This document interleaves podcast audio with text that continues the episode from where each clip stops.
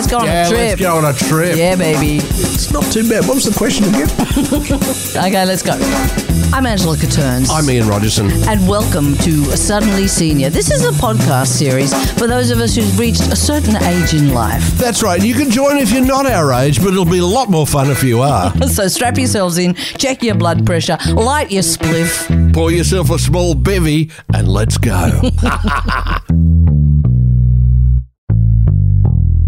If you're planning a holiday in a place you've never been, chances are you'll enjoy it more if you can be bothered to do a bit of research. Read a guidebook, perhaps, or a few reviews, get the lay of the land, find out how others have experienced it. Well, that's exactly how Anne Ring has approached aging. Anne is a health sociologist and writer, and instead of fearing old age, she's approached it as she would an exciting new country. And thankfully for us, she has written the travel guide. Anne, welcome to Thank you. Suddenly Senior. Thank you very much. Welcome aboard. Lovely to be here. So no one really teaches us how to get old, do they? We have to kind of take it upon ourselves to do the learning. Where do you think the best lessons come from? Well, l- let me just go back a little bit because I love the word aging, right? Hmm. Aging, you know, sort of actually, you do it from babyhood to, you know, deathhood. And that, that's what we do. But the word aging has now become linked with growing old and elderly and miserable. A lot of people are scared of that word. Exactly. So, I mean, you don't get manuals to do, you know, because you just assume, you know, you, you become a teenager, you go through the ghastly acne business, you get to young ad- adulthood and all that sort of stuff, finding relationships, finding your feet with jobs. You know, you may or may not have a partner, you may or may not have kids. There's a whole lot of stage that you go through. You're not being taught to do anything.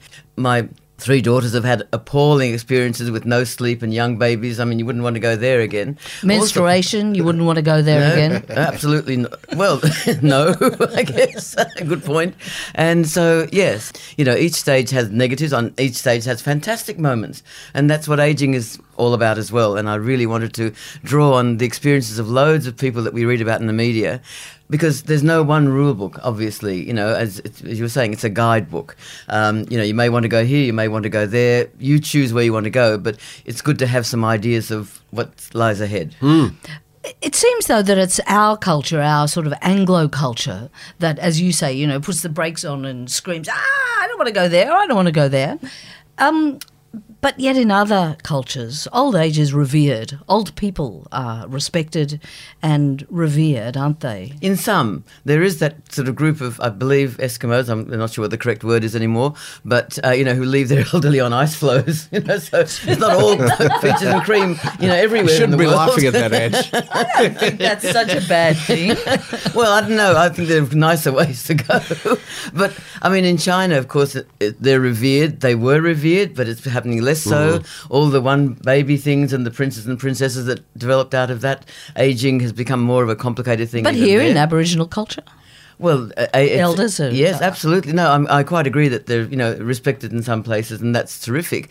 And I mean, I, I'm a total movie buff, and when you look at French movies, for example, they have great movies with older people Yeah. in them. I mean, I don't know if you've watched my well, that wonderful, wonderful show that's now finished, Call My Agent. Oh, definitely. You know, and that marvelous woman in there. I mean, Yeah, she is she's fa- she's 89 Yeah. and she's fabulous, you know. So, I mean, and, and when they have people who are aging, you know, 50s, 60s, they don't choose, you know, Julie Roberts and whatever, you know, sort of who looks all very beautiful and, you know, Hmm. about 30 years younger than she is. They choose people who look their age and they don't choose necessarily beautiful and they're people. smokers usually at the same time as well.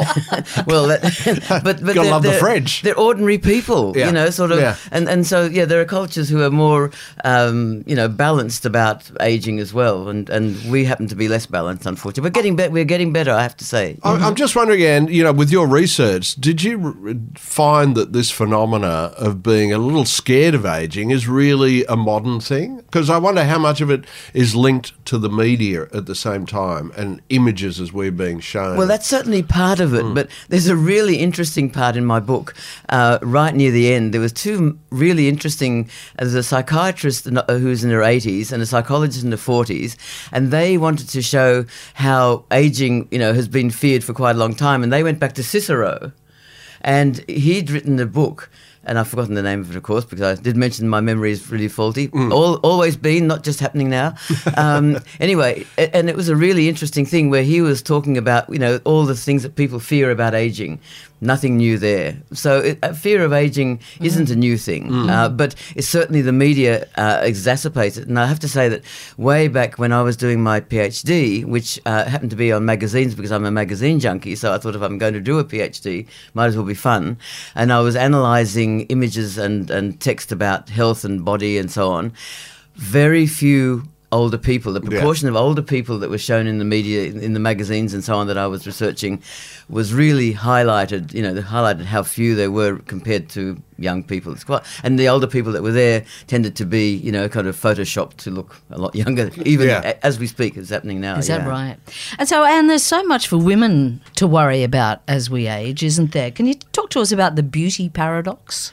Well, uh, it, it is very interesting because, you know, on the one hand, we're urged to sort of be liberated. It's not about our looks, it's about how we perform. And on the other hand, you know, a lot of our value comes from our appearance, and uh, some in some occupations and some situations more than others. But it's it means that we're struggling with this, and uh, as you get older, there are all sorts of positions, jobs, for example, that where looks matter, particularly for women. Uh, the media is a major one of that, and it's really nice now to see that there are some actors uh, who are challenging that. Judi Dench, you know, all, all our lovely British people. Uh, Greta Scacchi, I've got a quote in her book where she says that everyone's getting their faces sort of, you know, uh, highlighted, cosmetic surgery and so on. She's not going to do that, so she'll scoop the pool in older roles, you know, which Yeah. I think is very positive Smart approach. thinking, yeah. but you know, sort of, it, it, it is it is a challenge, and um, we have to sort of figure out how to deal with it. I mean, for me, I have my good days and bad days and how I look, and Hmm. that's been since the year dot.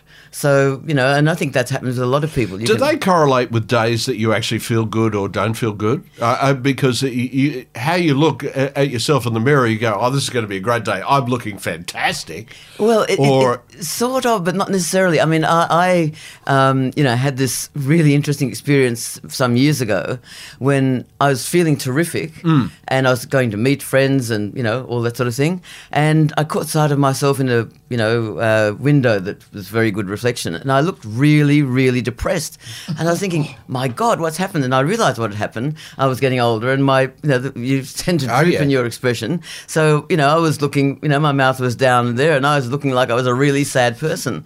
So I thought about that for a while. And I mean, I'm, I'm not a cosmetic surgery person, but I, I am prepared to look, you know, make a little bit of effort. And I realized the effort that I had to make was to kind of do a little smile, mental smile, which would just bring my mouth up to the right sort of level. And what that did was also, if you're kind of smiling, that's making you feel better.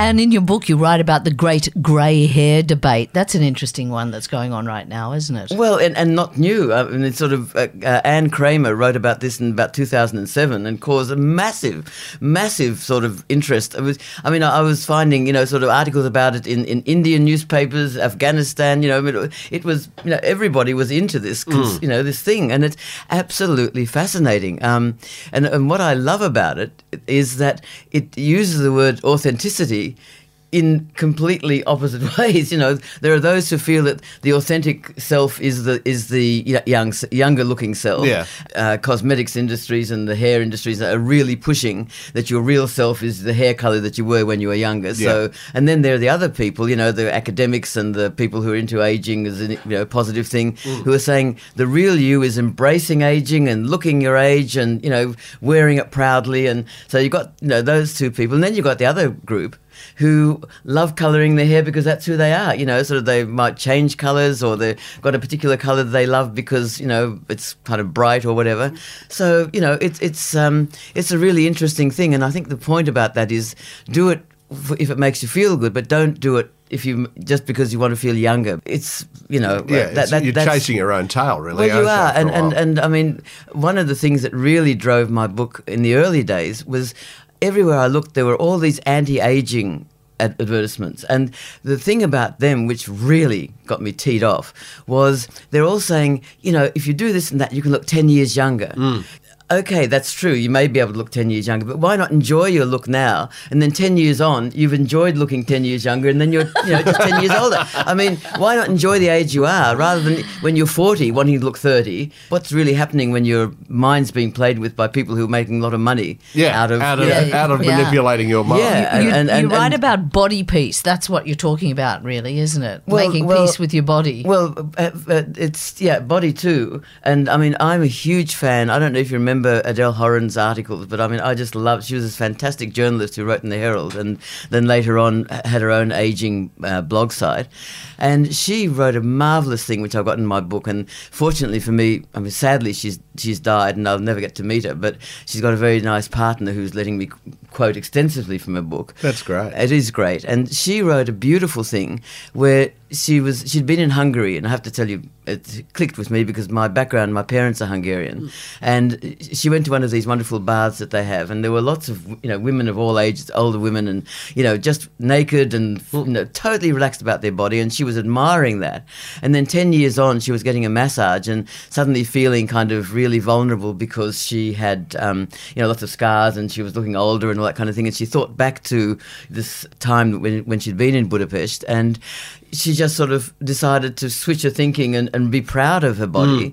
And I mean, our bodies, ah, God, I could talk for hours about our bodies. We just take our bodies for granted. And it's a tragedy because We got- run them into the ground, really, ultimately, don't well, we? well, eventually, Yeah. hopefully long in the distance, but it's not so much that. It's that every day it does amazing things. Mm. You know, I mean, here we are. Um, we just take it for granted. You know, sort of we cut ourselves, it heals. We have a, you know, some sort of operation, it heals. Uh, we have problems, we do exercises, we get better. And it's all happening inside us. And instead of thinking, what a great thing we've got here, we just sort of think, oh, I wish it was slimmer, I wish it was this, I wish it was that. You know, we've had, we, some of us, you know, sort of have pushed babies out one after the other. And, you know, I mean, it's just a miracle. And we don't sit down and think, wow, why aren't we all just thinking, hallelujah? You know, what, what is this? Amazing. Uh, and your book is engaging with aging, uh, and really aging to an extent is all about acceptance, isn't it? It- it- For the individual, they've got to accept the fact they are aging somewhere along the line, and and it, that is a process that seems to be repeated over and over again by people who've been running away from getting older, but then suddenly have to grab it and say, "Yes, this is who I am."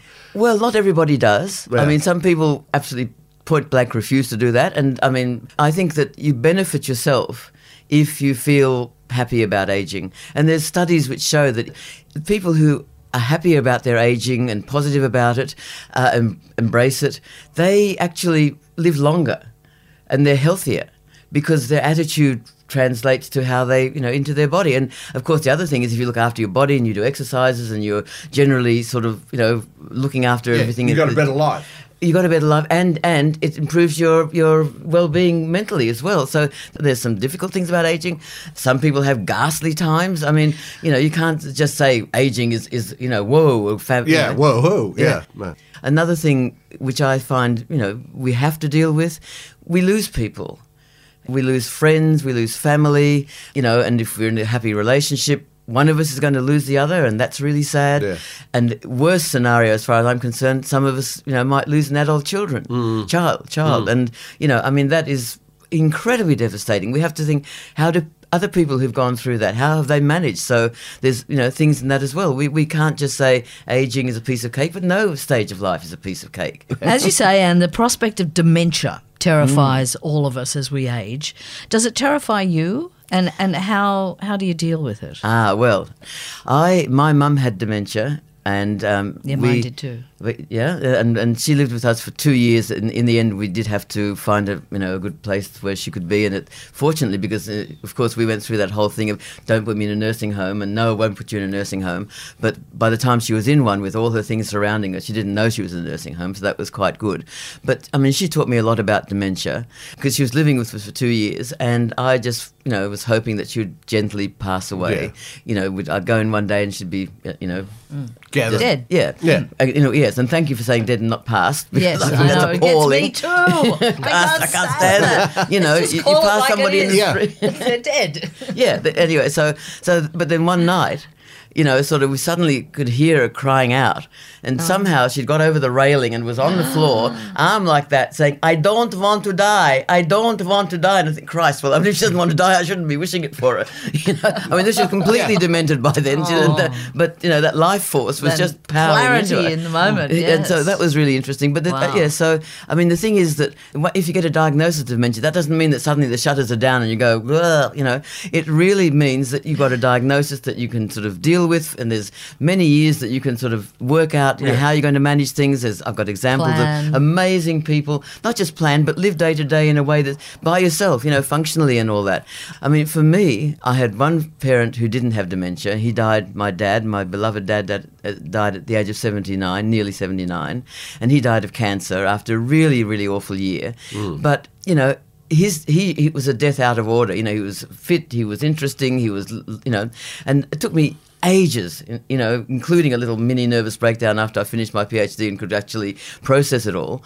With my mum, we were able to say goodbye gradually, and you know, sort of by the time she died, it felt right. I mean, I still miss her, and I dream about both of them, and when I dream about my mum, I mean, I don't want to get it, but if I get it, you know, I, I know I've got a family that will look after me brilliantly, and um, you know, I'll do my best to keep as savvy as I can for as long as I can. And as I mentioned, because of my terrible memory all my life, I'm constantly making notes on my hand and all sorts of things. I'm got memory joggers all over the place, so you know, I'm already well trained, well qualified to you know go to the next level. But so you've admitted having a terrible memory, Anne. Hmm. Um, you write about uh, the difference between the ability to staying to stay focused and Hmm. a failing memory. Sometimes the two are confused. Absolutely, and and focusing is really a good thing to do. I mean, I know I do various exercises, you know, weightlifting and everything, and if I'm concentrating on the weightlifting, then I, you know, sort of know all the ones I've done. But quite often I think about other things,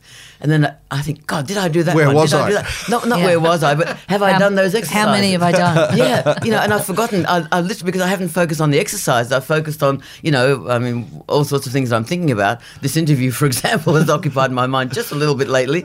Um, well, one thing triggers another. That's the thing. When, Yeah. when, when you're our age, after a while, you've got a lot of different things going on. Oh, indeed, Yeah. indeed. Yeah. So anyway, so that's you know, so it's a little mini experiment that if I'm focusing on the exercises, if I don't focus on them, then I do them again. To say, you know, this time I'm going to really remember that I've done the damn things. Well, and the other thing is when you when you go somewhere, I find myself doing this all the time at the moment. I go walk into the kitchen and stand there and thinking, what, What the hell did I come here for? Story of my life. Because go I've been distracted five Yeah. times on the way to the kitchen. exactly, exactly. With me, I find it's names, and, and I'll I'll have it at my fingertips. I'll know exactly the circumstance of the person involved. I can't access the name, and so what I do is basically wait a minute or two, and that name usually always pops up. Listen, we wanted to talk also about sex. Yes. Okay. Because Yeah, I think who that's- doesn't? it- it's something we haven't really delved into No, so haven't. far. Uh, and, and I don't know whether that's you know squeamishness or, or we basically haven't got around to it. But you've done a, a, a bit of thinking about this. That's Indeed. right. And there's a wonderful quote in the book, if I may share it, which is it's I'm not sure who wrote this, you probably can tell us. It's time for older people to come out of the closet as sexual beings.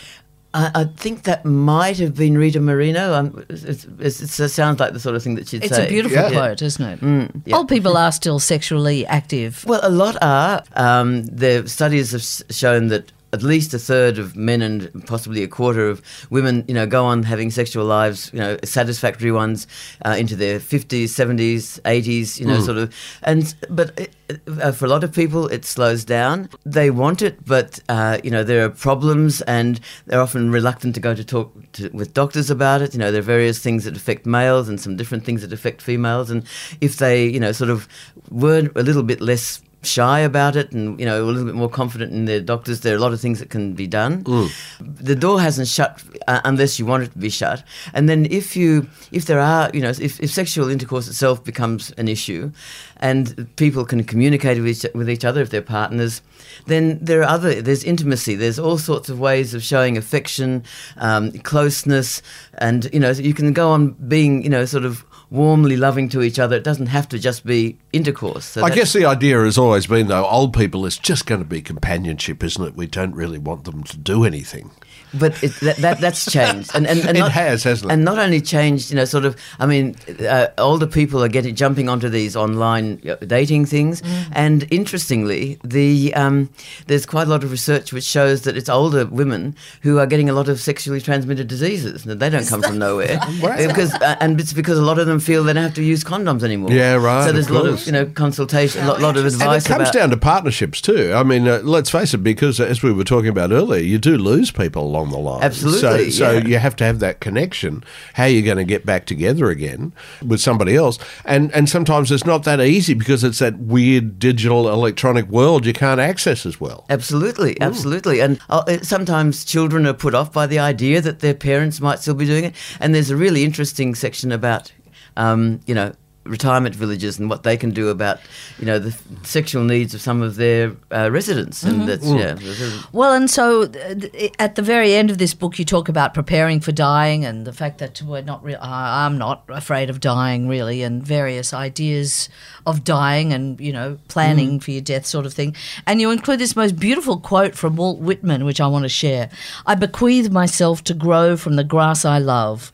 If you want me again, look for me under your boot socks. Oh, yeah, it is beautiful. I mean, there, there are some lovely quotes, and you're hopeless, Catterns. Hopeless. it well, it's beautiful, and and yeah, and, yeah, it's evocative. Yeah, and, and, mm. I mean, and I think that that was quoted by my absolute hero, Roger Ebert, this you know The film critic. the film critic Yeah. who who you know sort of had a most gruesome uh, illness which ca- caused his jaw to collapse. But you know he went on having a satisfactory life for some years, and then he started. You know he was dying, and he wrote beautifully about dying. I mean, it's just the way that he thinks about it. Um, as you say, he wasn't afraid of it, and he, he also quotes Van Gogh in, in a lovely way about how you might go to the stars. I mean, aging is taboo. Uh, you know, sort of death is multiply that you know, Oh, umpteen Yes, times. yeah, Yeah, that's yeah, right. yeah. And so that actually is my longest chapter because it's so fascinating. Yeah. Dr. Anne Ring, what a pleasure and a delight it has been to have you as our guest on Suddenly Senior. Thank you so much. And thank you for writing Engaging with Aging. It's perfect. it's right in our wheelhouse. Thank you very much. It's brought her to tears already. it has. Well, I, I've really enjoyed this and I'm not in tears. I've had a great time. Thanks Oh. very much. Great, Anne. Thank you.